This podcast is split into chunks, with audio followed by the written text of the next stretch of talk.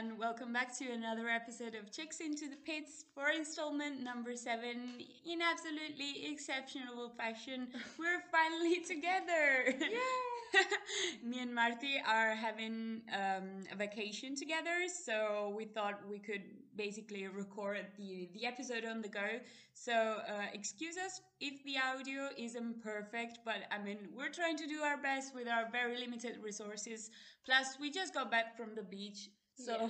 we're we're kind of tired at the moment. So um, yeah, finally, I mean it's July. We finally had the start to the Formula One season this year. We waited so long, and boy was it full of drama. While we're recording, we're what, Marty? Three Grand Prix, three Yeah, Grand Prix into the season, and yeah, there are so many things to talk about. Marty, do you want to start? Yeah. I mean, the first thing that comes to my mind is the horrible first lab accident uh, in Styria, but um, I don't know. We may start on a softer note um, if you have any ideas, because at the moment, I'm yeah i mean i mean let's go with with the wholesome moments you know because there are so many bad things to talk to talk about. I feel like the wholesome moments uh, also need some recognition. So lando norris finally got a Yeah. podium and we were so happy for him honestly that was an amazing performance i mean have you seen that last lap on board marty yeah. it was insane Yeah. It was crazy. I mean, I didn't think it could actually get to the podium. Like, yeah me neither me neither. so it was incredible. Plus, we both love him. So Yeah, I was so surprised to be honest, and you know, it it looked like straight out of a of the um, of the plot of I don't know some kind of an action movie. Like at the very last minute, at the very last lap, he had a very clear objective. Uh, you know, after Lewis got that five second time penalty. And he, he really gave it all. I think it was an impressive last lap. And I've seen some people online actually share some criticism they were like, oh my god, but his race engineer basically drove him all the way home. And I'm like, honestly, like, are, are you probably only paying attention now to what race engineers do? That That's kind of their job. And I mean, it wasn't like the race engineer was in the car. I mean, Yeah. there's nothing wrong in getting some kind of a strategy aid, especially in such tense moments where, you know, adrenaline kicks in. But what really makes the difference is that Lando was able to keep his cool and do exactly as he was told to perfection, to be honest. Like, that was a generally very good lap. Yeah, yeah, it was very good. Plus, I mean, uh, I really hope people don't think that I don't know. Um, Lewis Hamilton wins without um, strategy aids because I mean, that's not the case. I Like, mean, imagine leaving uh, tire strategy to Lewis Hamilton. Somebody who complains about gone tires after like two laps. yeah, but no, my tires are gone, and they're basically perfect. There is nothing wrong with them. Like, boy, shut up. But yeah, Yeah, the one man who can actually probably do strategy better than his entire team is Sebastian Vettel. Yeah. And we all know that. I don't know if you guys uh, have noticed, but y- you know, it ma- it really made the rounds on the internet. So I'm sure uh, most of you will have seen it. You, the mm, the team radio at the very was it the first pit stop, Marty? I think yes. yeah, it was the first Um, one. And basically, like the um, the race engineer was giving him some indication about soft tires, and Seb was like, "Okay, no, we're not going with soft tires." And I mean, it was a pretty crazy idea going with soft tires. It was a drying track, a very cool track. Like, how on earth would have soft tires worked? And in fact, like I think that Leclerc was on that strategy, on Yeah. soft tire strategy, and he didn't perform nearly as well as Seb because Seb, you know, had the intelligence of going for medium tires. Thank so, God, because otherwise, Yeah, Oh, honestly, like if you if they have to sack uh, Seb as a driver, they could probably get him on board as a strategist. Like I, Yeah. I'm sure he could do a better job than Rueda at times. yeah, So- I mean, yeah, positive. Yeah, definitely. But of course, I mean, the elephant in the room is Ferrari's, uh, you know, dip in performance Yeah. in this 2020 season. But I mean, we we all know what the reason is, don't you think, Marty? Yeah, I mean, they're. I- I don't want to Uh, we, we agree we wouldn't say bad words, and I was about to. Yeah, this is going to be a clean episode, like 100% clean. Yeah, I was about to say one. So, um, you know, I don't want to throw mud at them, but uh, they they just look like a bunch of clowns sometimes, and they've been showing that like since February um, this year. So um, I don't know. I normally don't. I mean, don't like Ferrari that much, um, but this year they are like under delivering so much, and um, I'm sure that lots of people didn't think that they would actually be at this point, like this low with performance, but here we are, and yeah, honestly, like. mean, we we kind of imagined that, but not so much. You know, Yeah. we, they were like, okay, th- this car is not precisely what we were hoping for. I mean, the signs were there in winter testing as well, but you know, winter set testing, you're always oh, okay. We it's not like we can do much about winter testing because we we don't know what anybody's programs are, so we're, we're just balling it really. Uh, but yeah, I mean, people were still going into the Austrian Grand Prix Friday going like, uh, oh, I'm sure Ferrari is sandbagging, but it's not like you can sandbag in qualifying, is it? Yeah. that that's not how it works. And honestly, Marti, I would also like your, um, you know, your point of view. Of course, I, I kind of know about it. I mean, we just spent a week together. What do you think we talked about? uh, but but yeah, I mean, the communication strategy Ferrari is going for. Of course, I'm not an expert. Like Marti, that is your field of expertise, but I, don't really think it's working. I think it's doing bad for them. Yeah, they're absolutely crazy. Like they are still adopting some 70s communication strategy, which is clearly not okay right now because the communication field is so, so much more complex than it was before. And they are just showing that they're not capable to adapt to to how it's changed. So they really mm, I, I don't know. I really don't like how they're handling everything. Mainly i mean let's just think once again about when the news about um, vettel not being not signing a new contract with ferrari broke out. Like ferrari i mean they sent out um, a press uh, communication basically saying that um, they didn't reach An agreement An over agreement, but- negotiations, like the I mean, how, how can you write that when you perfectly know that it was you who didn't want to reach a new agreement? So, I mean, it was they didn't even try. Like yeah, I mean, it was obvious that Seb would say something about this, and the, and he basically would um, expose them. Like they didn't say the truth, and that's crazy to me. Like that is really bad communication strategy. It's really bad. Plus, like Binotto is he's his- not really a people person, is he? no, Like- but I mean, I'm not a people person either, but I mean, I know how to communicate, for God's sake. Like, saying that they were cautiously, cautiously optimistic. yeah, something like that. What, what was that? Like, what was that? Cautiously optimistic, and then qualifying is basically almost both cars out of Q2. What the hell is that? Yeah, I mean the the, the thing is that every everybody expects um, you know 2020 communication being about I don't know memes and banter and being witty on the internet. And I don't want Ferrari to be that. Like I can understand that their line of communication is completely different, mostly because it's not like Ferrari needs that. Like other teams generally mm, generally minor teams. I mean mercedes indulges in that sometimes but it's you know it's mostly racing points stuff like that. They kind of need a bit of that because they need the buzz. They need to go viral. It's not like they have such a huge and dedicated following. So i understand the, the philosophy behind ferrari not going all in with memes and you know a very millennial strategy. And, and i also agree to a certain extent. I mean uh, they still represent you know a very peculiar brand.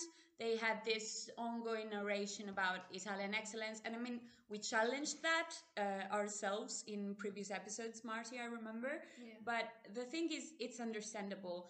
But there is a difference between you know uh, trying to communicate with the fellow kids you know the meme um, and being transparent. I mean, the thing is that in 2020, everybody expects transparency is transparency when dealing with the media and dealing with press. So it's understandable that you do not reveal everything, but to say something that basically did not happen and sell it as true to the media is really not the way to go. Like you're you're making enemies because the thing is if you say something that is blatantly false to the media of course the media report it. And then later when they have to clarify and they have to send out basically the opposite thing because you admit that you lied it's not like the general public understand understands that you have lied they all blame it on the media and the media don't want to seem unreliable and that's only natural. So if you say say to me something that is false and then i have the duty of reporting that what you said is false to the general public i don't want the blame to fall on me. So it's not the best way to to, to get you know sympathy and love from the media really. Yeah yeah. Plus because like if you say something false which is like blatantly false it's obvious that you are at risk of losing credibility. And I don't think Absolutely. that Ferrari is at the point where they can afford to lose credibility right now. So they really should have handled all of the communication strategies um, a lot better, in my opinion. Yeah, I mean, there have been some steps forward. I, I think that Ferrari's media strategy has evolved in kind of a positive way over the years. It's just this recent dip is so big. It's not something that you can recover like on on on a whim. It's not it's not that easy. Uh, but well, I mean, about the the reason of this dip in performance, I think that I mean we can all agree, guys. It's not like we shied away of saying that. If you follow us on social media, and I'm sure that if you're listening, you kind of do. Um, you already know where our stances are. You already know where our sources are. So, I mean, it's clear that Ferrari had to take a dip in performance, uh, risking a disqualification from the FIA. And it's also understandable. I mean, you know how I feel about the FIA not being fully transparent. And that's a euphemism, really. Like, the FIA is the most opaque um, organization I've ever came in contact with, you know, personally. Um, but yeah, I can understand the reason the reason behind keeping such a matter private. And just in a, in a recent in a recent um, article, more, more like a post on Instagram, really. I didn't follow up with an article. I was saying that even if the FIA got these documents and this information illegally, they have a clause, they have, you know, a specific disciplinary rule allowing them to use uh, illegally obtained documents and to provide immunity to the persons of interest who brought these documents about. Because the idea is that the FIA has uh, the interests of the sport in mind first, and then everything else comes second. So if something so big like Ferrari cheating, like two championships away, comes around, it really doesn't matter how you get to know that.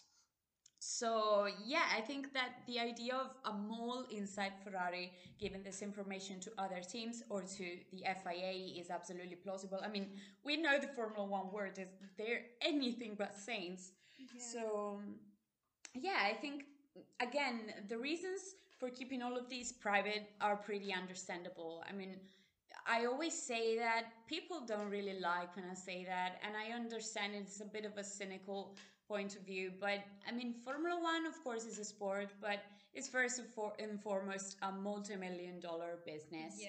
So it's not really something that you know you you can simply ignore. So Ferrari is pretty much the source of this multi-million dollar business and has been for the past 70 years. You cannot expect the FIA to just, you know, dish a two-year ban from the sport to Ferrari. That that's just normal. So I, I get that they get the privilege, the privilege treatment. Um, but yeah, I mean, honestly, of course, it's not like they had any more options because I understand that the situation was quite tense.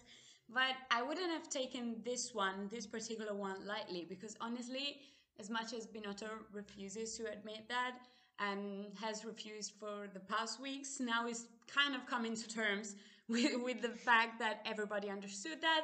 It is just too in the nose. Everybody knows what's going on. So I think that their, you know, their credibility is honestly destroyed. Binotto's personally, I think, uh, has lost all credibility. Also because before being team principal, he was CTO. Yeah. So he was in charge of the engine. So this is this one is his personal responsibility, like first and foremost. Yeah, and the problem with Binotto is that he was, uh, I think, much better as a technical director than yeah. as team principal. So, um, you, you know, a team principal needs to to have certain characteristics. I think, like you have to be just a bit charismatic. Just you know, you have to know how to interact with media and stuff and he doesn't do that he genuinely doesn't know how to do that and it's like obvious. So um, i think that ferrari really did wrong when uh, choosing him as team principal. Like I, I, I don't want to say this, but I kind of miss Arrivabene.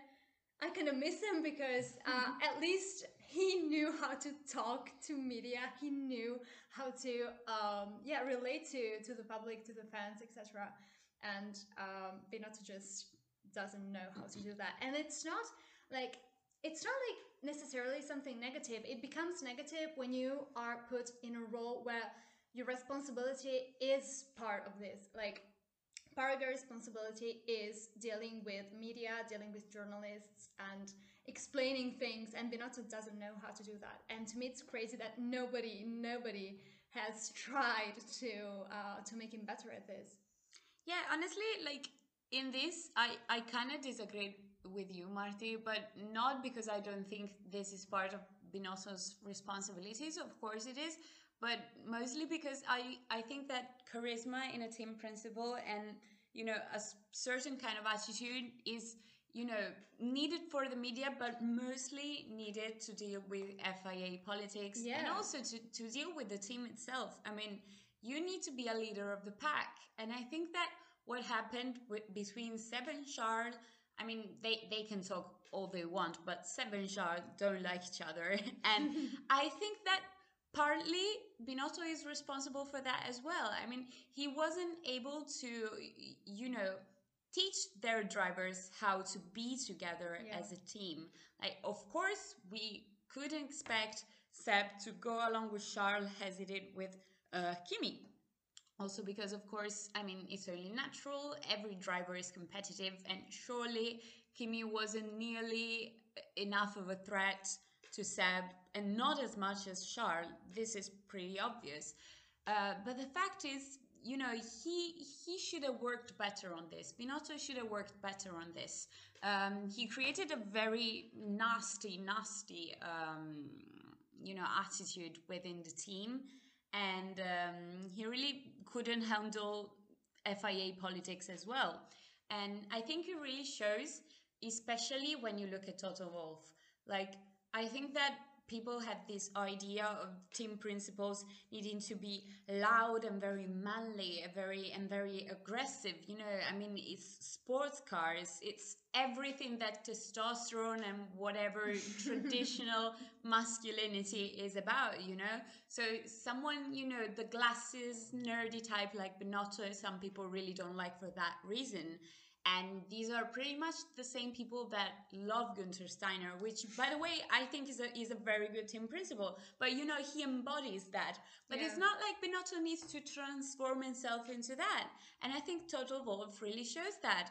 Like, Toto has that kind of authoritative attitude that doesn't need to shout, that doesn't need to, to be loud, that doesn't need to be overly aggressive or anything like that. He has some kind of a poise, of a prowess, and of course, the results bring Mercedes and Toto Wolff the political power that is needed. He's like the the the the, the epitome, the quintessential example of a businessman doing the team principal. And I actually firmly believe in businessmen doing team principals. Like people were constantly whining about uh, Arrivabene coming from corporate, like he was a member of the board in Philip Morris because yeah. before becoming a team principal.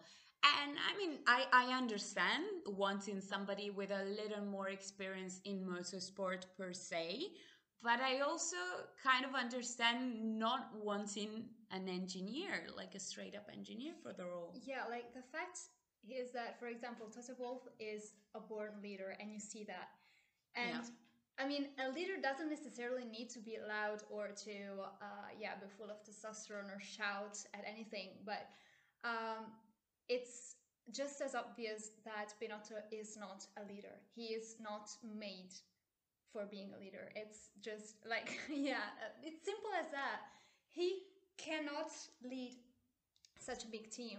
He was so good as technical director, and I, I don't know. I mean, it. I, when I think about this, I, I'm like, in Ferrari, there was really no one else good for this role. Yeah. Like, was he the only possible choice? I don't think so. Yeah, this kind of comes into mind. And honestly, like, people, when you say that somebody is not born to be a, a leader, people take it the wrong way. Like, yeah. being anything but a leader is a bad thing. Like, we cannot all be leaders, yeah. guys. And we need other types of personalities and other types of attitudes and skills around. It's not like being a leader is necessarily means being better. It just means have having a particular attitude and a particular skill set. And you know, Marty being slightly more frivolous for a moment like you have your horoscope right? I, I, I like to think of myself as a uh, more intellectual type of person but it's pretty much the same things. You know i'm obsessed with the myers-briggs personality test. Guys you need to check that out. It's like theoretically it's supposed to be like a psychological assessment. It was elaborated by jung um, first and then myers-briggs of course and you know it kind of divides people into personality types and no other personality type is better than the other they're just very different and you know not to toot my own horn or anything but Toto Wolff has been repeatedly typed as an ENTJ and yeah. I am an ENTJ myself so I understand it's called the the commander personality type and it's kind of those where leaders fall and villains they yeah. have a strange tendency of type in casting villains as ENTJs. Hmm. But anyway, yeah, and again, you it really shows that it's just a different personality type. It's nothing better. And you kind of need that if you need to be if you have to be you know the director the the commander in in, in force of such a big team yeah i mean if you were all naturally born leaders we would all be team principals but that's not the case because yeah thank god honestly yeah like, i mean we really need different personalities uh, especially in an atmosphere like that so uh, yeah it just shows that binotto is not I don't know, uh, less of a man or less of anything professionally because he is not uh, that able to lead his team. He's just, uh, I mean, he's just not fit into that role. And it's, I mean, I don't think it's all his fault. Like, no, let's honestly. just not blame he him wasn't 100%. he wasn't trained for that like yeah. he he was honestly thrown into that without any second consideration or second thought and yeah, you know, going back to the Myers Briggs for a moment because I mean it's really fun. But if you think about it, again, going about the the idea that not everybody needs to be a leader, and thank God not everybody is a leader. Did you actually know, Marty, that the ENTJ, my personality type, is the second least common in the world? Really? We we, we allegedly amount to like 0.9% of the really? population, but every single psychologist agrees that thank God ENTJs are not that much because honestly it's a bit much. We we're a bit yeah. extra. We're extra people. Yeah. So yeah, I mean thank God not everybody has that leader personality, has that charisma, has that, you know, overbearing presence. Like I can understand that people like us and people like I don't know Toto Wolff. Of course, we're generalizing, guys. It's you know, pretty much like talking about the horoscope just with a little astrology, more astrology, not the horoscope. Yeah, astrology, whatever, Marty. just with a little bit of more of an intellectual vibe, you know. but yeah, I mean, we we don't need that many people like that in the world because honestly, that would be like a constant war. We Yeah. would be in a perpetual state of war. So thank God for that. Yeah, it would be too much. And uh, uh, on this note, uh, I am an INTJ, and I. Uh, That's why we love each other yeah. so much. I recently discovered that um, INTJ women are about uh, one and a half. Um, yeah, something like that, like 1.5 Percent. percent in the world. So, Yeah, and you, for women, ENTJ, so my personality type is actually the least common.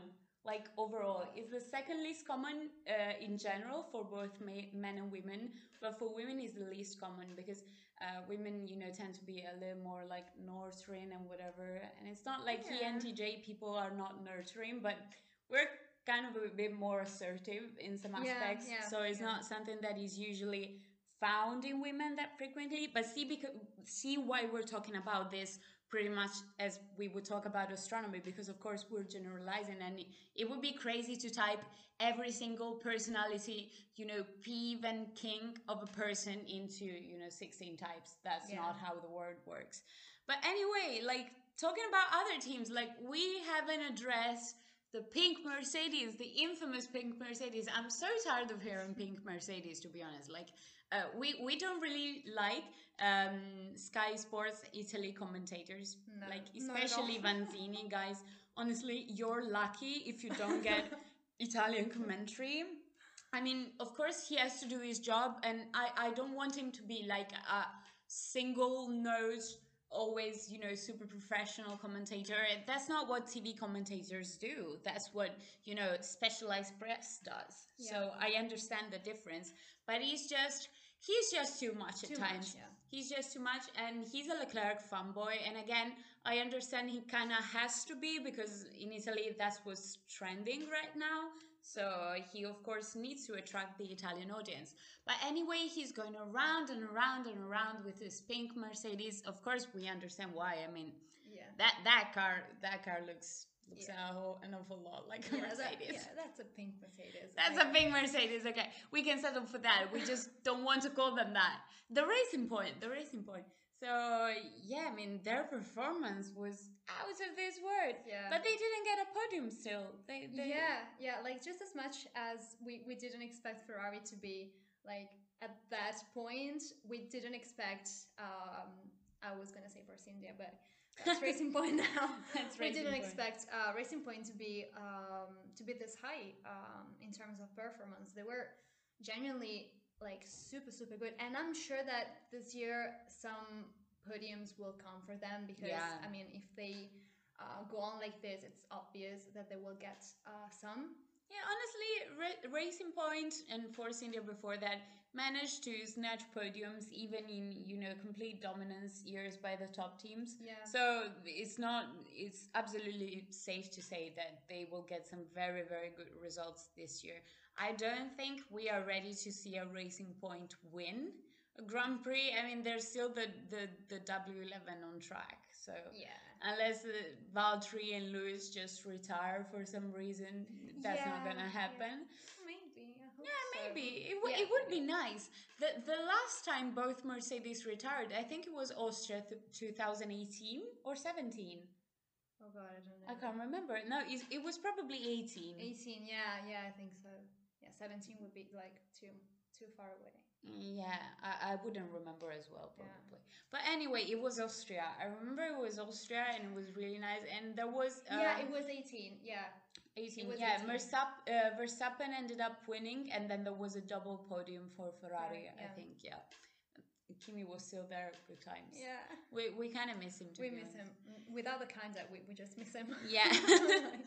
but I mean, do do you like what happened with Racing Point?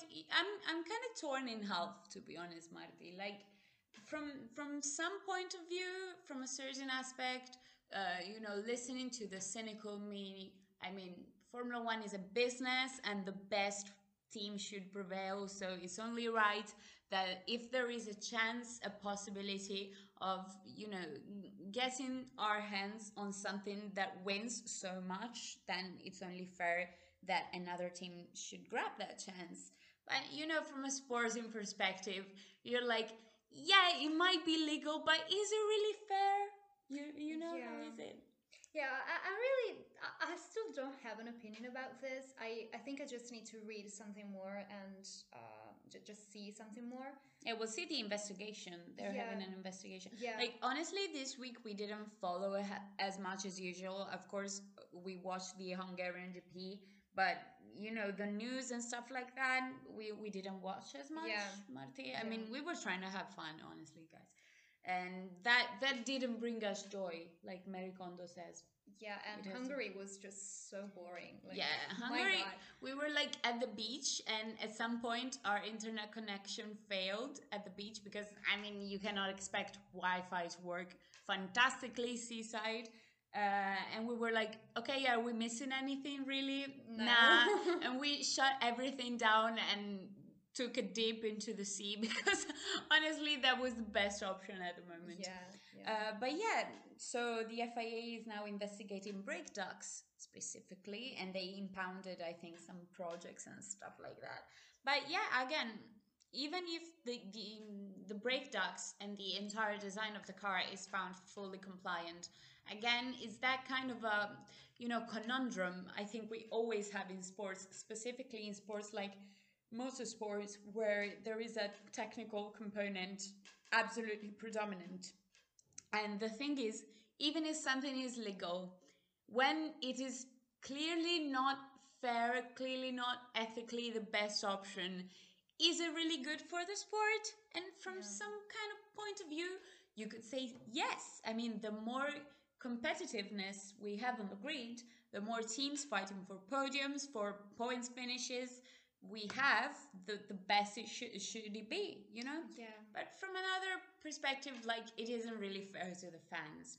Yeah, yeah, it's not, and um, yeah, it's really hard. Uh, yeah, for me to to develop an organic opinion about this because ethically, this is quite complex. I think. Um, whereas, like legally or anything, it could be um, a bit more straightforward. Um, ethically, you, you don't really know uh, where to stand. Um, yeah, I mean, for the sport, it's certainly better to have more and more cars being competitive and, um, like, yeah, fighting for, for wins or for podiums um, instead of the the usual three, which now And everybody else, two. yeah. um, but yeah, so um, I, really don't know. Um, ethically, it's quite complex, I think. Well, I know I'm angry at them because I went all the way to Salzburg, Oh yeah. redacted Lake Mondsee, which was even like it was literally where Marti. How do you say? How was it called? Tutti insieme appassionatamente. I don't A know. musical. You know that musical, you know, with that Hills Are Alive with the sound of music stuff? All Yeah. passion, passionate, uh, passionately together. I don't know. yeah, I don't, think. I don't think it was that. But anyway, everybody knows that that musical. You know those, you know, out of this world, nowhere to be found hills in Austria. That's where Racing Point had their presentation, their uh, car reveal. Honestly, it was beautiful scenery. But to think that I went all the way out to that to get a show car. In the end, I was like, really, guys? Like I made all this you know struggles for you. It was it wasn't really nice. Well, thinking about it with hindsight i'm like oh damn they really got me didn't they? Yeah. so but anyway we'll see what the results will be. Honestly i don't like when people say that's definitely illegal or like that's definitely illegal Like, what do you know? yeah exactly. That's why technical officials are there for you know? It's not like you can you jump to your own conclusions. They will always have evidence and documents that none of us have. So why even bother to be honest? It's okay to have an opinion of course but to be so straightforward about it like uh, you know everything about it is is just plain stupid. I think when people act like that honestly they sound stupid to me. I'm like are you really so blind that you do not understand how much goes behind the scenes? Like, Yeah, they are. they even they either are or they're just so blinded by their own self-importance that they don't notice. I don't know. But anyway guys um marty we have something more to say. Oh this week um yeah unfortunately again when this podcast goes online the first weekend of the gt world challenge will be finished. But we're Oh. stoked. We're always we're honestly so happy. We were waiting for gt3 cars to go back on track for so long. Yeah. Oh my God. Finally. but we were actually lucky because we got some some kind of a GT3 action at the start of the year anyway. Because we got, I mean, we got uh, Dubai the seven hours this year, not 24 hours of Dubai, and then we got uh, you know Sebring uh, in terms of GTD and GTLM. So we were kind of lucky, but we're happy that our European Championship starts again. Yeah. Finally. Finally. Yes.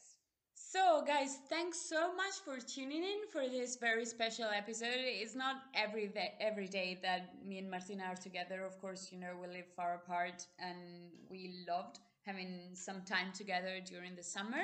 And we'll see you all in August when we will have, you know, a lot more Grand Prix under our belts. Yeah, and I'll have lots of exams to Yeah. prepare. But That one as well.